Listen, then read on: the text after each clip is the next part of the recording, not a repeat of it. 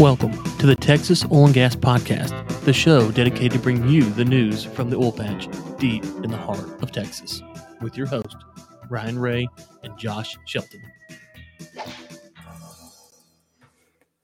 And we're back with the Texas Oil and Gas Podcast. We appreciate you tuning in to today's episode. This is episode 225, 225. I'm your host, Josh Shelton, my friend and co host, Ryan Ray. Ryan, gas prices are up. We got people complaining. We got stuff trending on Twitter. It's a it's a good day to be in the oil business. yes, sir. Yes, sir. 8411 WTI this morning. 8411 Brent 8446. It's uh it's interesting, interesting times. And your boy Joe Biden is speaking this morning as well. So uh I, I think he'll be speaking during the, the, recording of this podcast. So not exactly sure what he's going to say. Um, but... Nobody's going to know. They're all tuned in.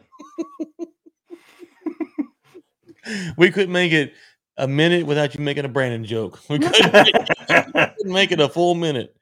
Couldn't make it a full minute. Oh, so anyways, yeah, man, it's it's crazy. We got a guest, uh, Reed Goodman, coming on here in just a few minutes. So, uh, a lot a lot going on. Well, let's uh, let's jump into a couple of stories before Reed makes it. Uh, tell him where this thing is going to go when he gets on here.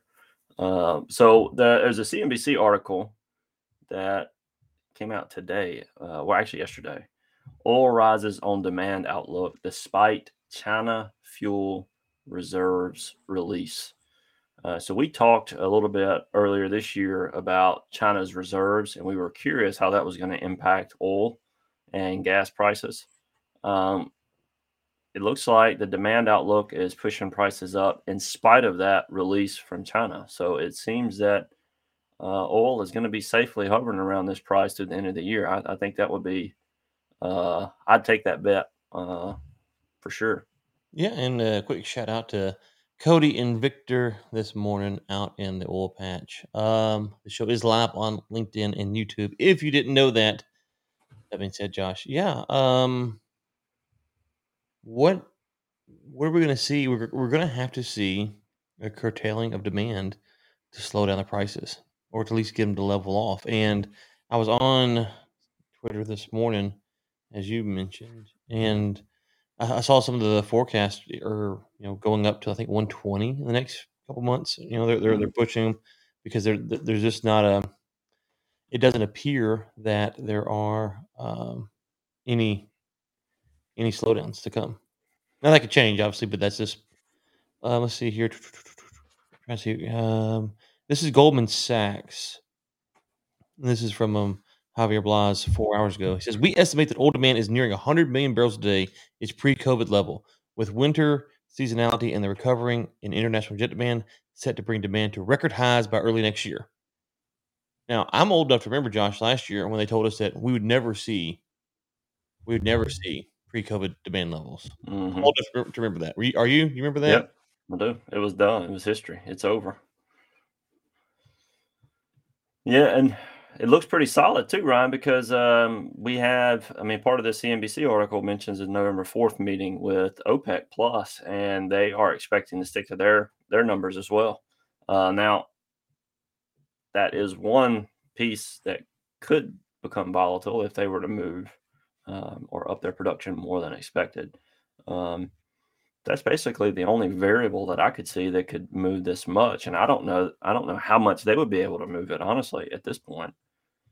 Well, yeah, I mean, various countries have. Uh, I think the Saudis could obviously make a significant difference in there. Um, you know, if they if they wanted to increase production. Um, the, and but we're gonna get through winter, and then we're gonna hit Q1, and that's what we keep talking about. What's gonna happen Q1 2022? Will we see um, the U.S. producers putting rigs out there? You know, um, and I don't know. I, have kind of heard talking to people offline since our podcast last week I kind of heard some mixed mixed mixed signals. You know, not from actual oil and gas companies, but for for vendors. Um, the vendors I talked to were not sitting there like, oh man, you know, we expect to be blowing and going next year. We're we're a little bit concerned that the work's going to increase some, but not a lot. So I'm curious for our listeners, shoot us a note. Let us know what you're hearing because uh, kind of getting mixed signals. So of course that's going to be driven by the producer and the midstream company. You know what, what they're what, who they're working for. So it, it's not necessarily encompassing of the industry. But at eighty five dollar oil, you would be expecting to hear, you know, we're about to blow the doors off this thing, and that's Mhm. that's just not what I'm hearing from the service companies. That doesn't mean that's the way it is. It's just not the, the vibe I'm getting right now. Um, Ron, there is a another article. This one's actually a few days old. Um, this one is from the 25th of October. Uh, and the, the title of this one is uh, Biden has few options to combat surging gas prices as voters grow concerned about Mhm. inflation. He's got Uh, one. He's got one. Come on this podcast. That's that's the best. That's that's the best thing he could do. Yeah, I mean, and I mean, you'd have gas back to a dollar. Oh, we'd be giving it away. We'd be having to give it away. But in all seriousness, you know, he does have an option, right? He can't force the companies per se, um, but he can roll back some regulatory stuff, and he could come out and just publicly take the side of oil and gas. And in a speech he, uh, this weekend, I heard him talking about some stuff. It makes you wonder if he's going to have to roll back some of his, his rhetoric because it didn't. He didn't.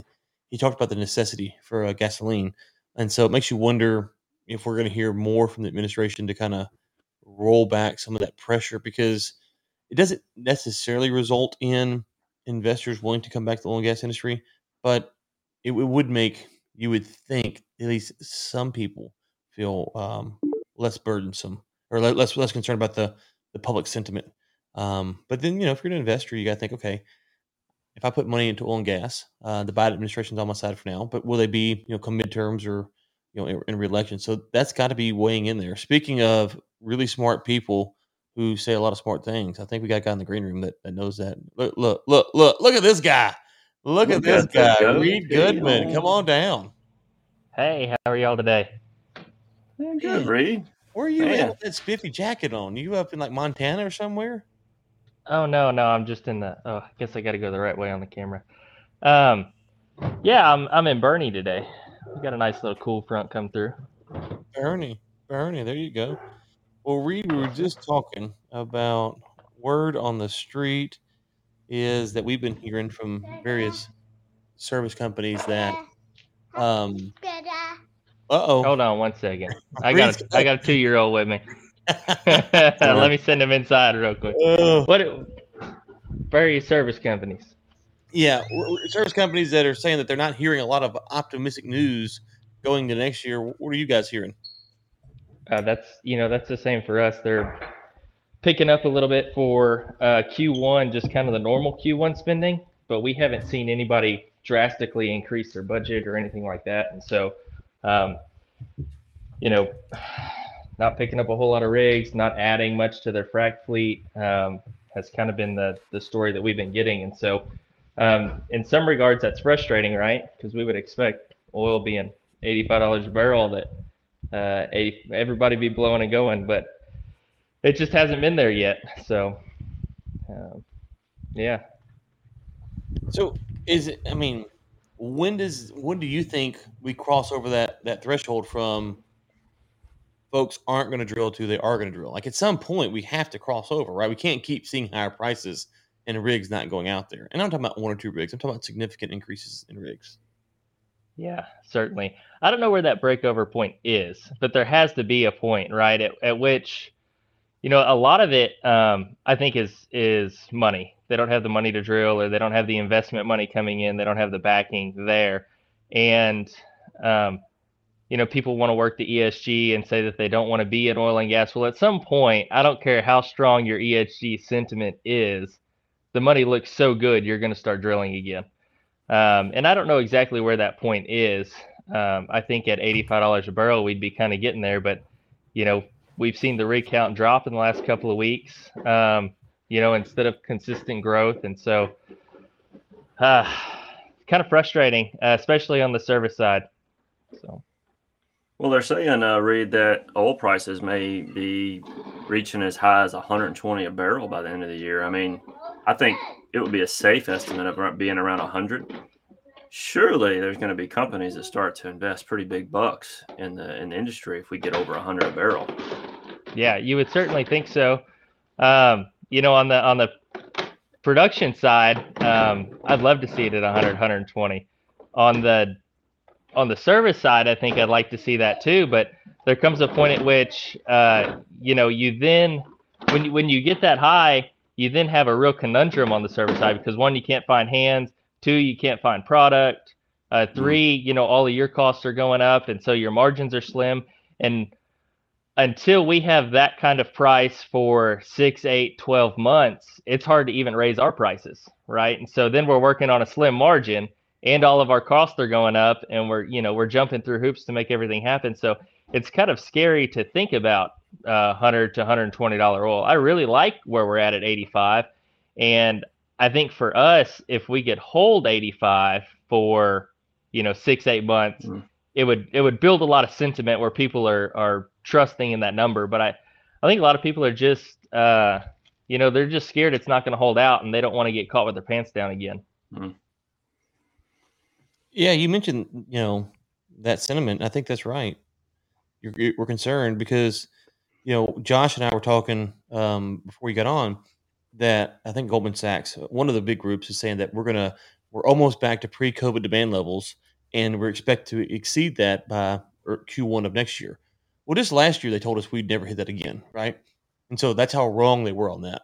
Um, I mm-hmm. didn't truly think eighty-five dollar oil was going to happen this year. Not that I'm a analyst, but I didn't I didn't think we'd see that. So, but you can see that if you're if you've worked in the industry and you're uh, a hand or you're just an employee and you left last year. I, I, talked to a guy the other day. He's really concerned about coming back because he doesn't know. You know, am I am I gonna you know give up everything and you know get the money, get you know live that lifestyle, and then three months from now, four months from now, six months from now, I won't have the opportunity. I have to go back to you know where I'm from, work locally. Is that is that a, are you seeing that pretty common across the industry? Um, people that left aren't wanting to come back, or are people excited, ready to go out there and go to work?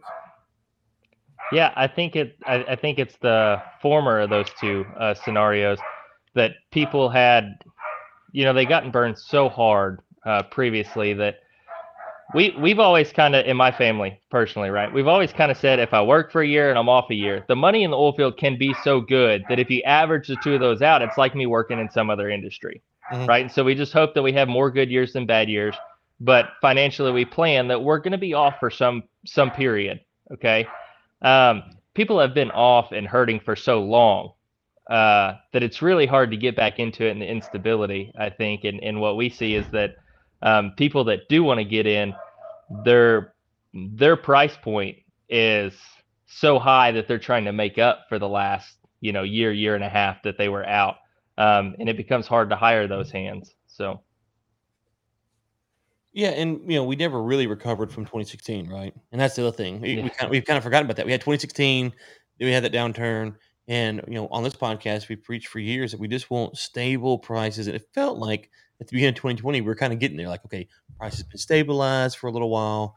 Companies that are going to go away, they're going to go away. Companies get bought out. You're going to see all this transition, and then boom, COVID hit. So yeah, I think you you kind of have these events that have kind of just stacked upon each other, uh, and folks are going to be gun shy. Even investors, you can't blame them for being gun shy too, because if they invest a bunch of money in oil and gas, ESG aside, um, while we're all sitting here like, oh, the prices are going to be high, they're going to be high forever.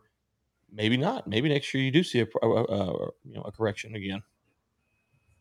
Yeah. Yeah, it's it's interesting to me because you know, listening to um well of all people to listen to, Ben Samuels the other day saying oh, that he well, thought that's, that that's a mistake. that's that's a big mistake. But go ahead. Saying that he thought that capital was flush uh, and that money was, you know, cheaper than it's ever been, uh, and that there's plenty of it out there, and that you know he was he was talking with you Ryan on the topic of you know starting a business that uh, might be a good time because there's a lot of money out there, and I just don't see it. Um, I just don't see the money out there. I don't see the investment flowing um, on our end like it like it could be, like it should be, right? And so there's been there's so much opportunity now, and there's been so much opportunity in the last 18 months to jump in. Um, and really, when you get into uh, the oil and gas space, I just don't feel that it's flowing the way that that is called for.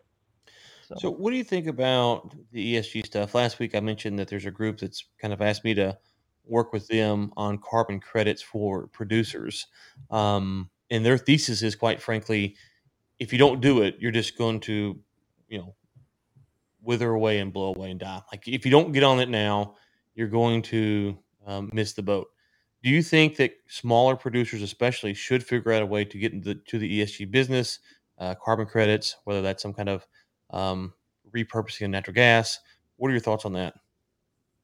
Um, yeah, so I personally am a huge fan of repurposing natural gas. We're working on a project mining Bitcoin uh, off of a wellhead, and so um, I'm all about that. Now, I don't think that our smaller producers are going to die if they don't uh, adapt there. I think they've always kind of had a niche place in which um, they pick up stuff that's uneconomic for the big boys. I think it's going to be huge for the big companies uh, to have to, you know, their pressure and especially from the shareholders, um, you know, to adapt in that way. But I think as far as the small producers, the independents, uh, you know, in in in Texas in particular, um, I think there's still a lot of room for them to operate uh, a lot of these um, older fields the way they are now with that being said, um, I've been working on a field out in Luling recently, and um, TCEQ has been flying a plane over this area, and, and everybody knows when you drive through Luling, it smells terrible. Um, and that's because so much of the casing gas, uh, just traditionally for the last 100 years, has been has been vented. It's not enough to to capture. Um, they've been flying a plane over all these wells with a a uh, thermal imaging camera, you know, and, and tracking down which wells are the, the highest emitters of methane and whatnot. And so there's definitely some change uh, in the industry. Um, with that said, I don't know that that you're absolutely going to have to change to survive, but um, it takes away some of your prospects for sure. Uh, some of the places you can operate. Yeah, and the other thing is, you know, you think about putting investment in. Um, you mentioned kind of repurposing gas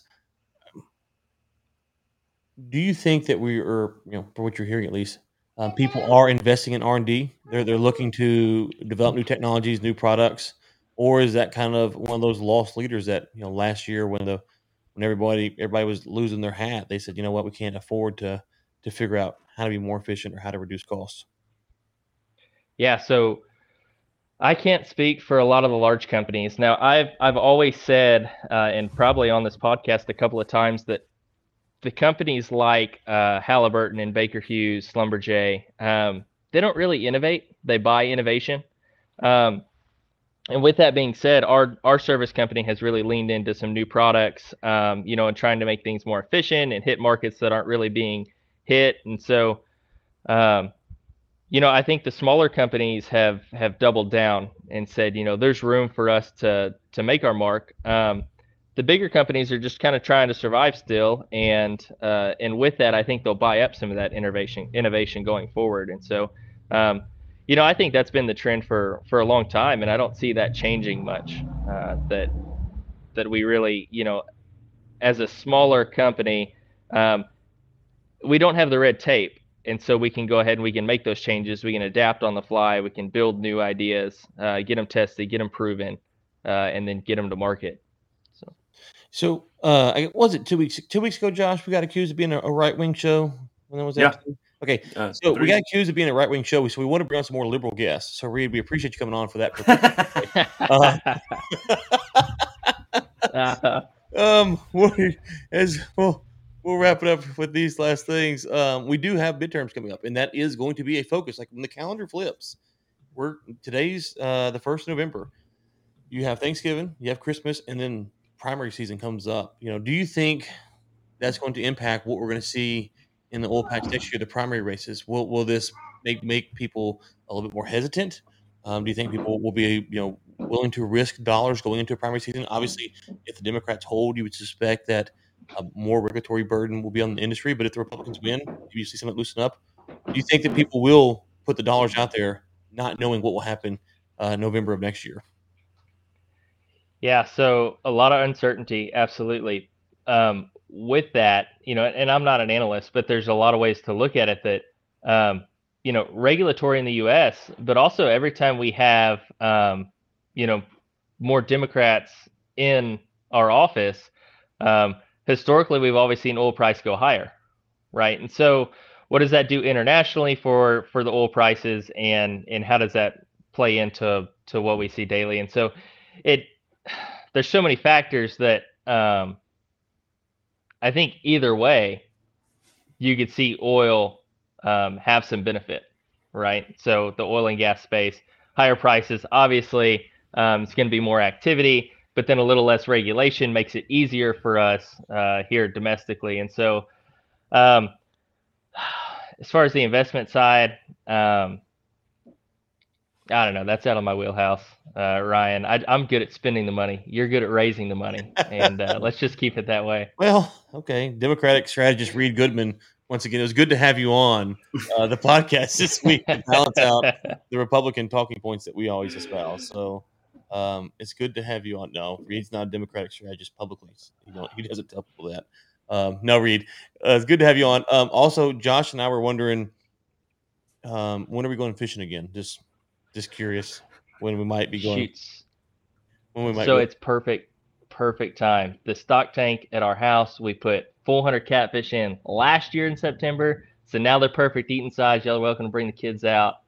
We'll knock out a bunch of catfish. Now, as far as going and catching some reds at the coast, you know, oil might have to hit 100, 120 before we can uh, really manage that one again. I just want to know how we get for you to pay for me to go fishing again. That's really my concern. That's we need to put a little yeah. wager on this thing. Yeah. Um, hmm. Well, I'll have to think that up and get back to you. Uh, All right. Yeah. no, it's good to talk to you, buddy. Yep. Think about a bet. We we do need to get another trip on the books for next year. Um, where can people find you and what you guys got going on? Uh, yeah, so we've got a ton of stuff going on. We've got Tarpon Oil Tools. Uh, that's tarponoiltools.com.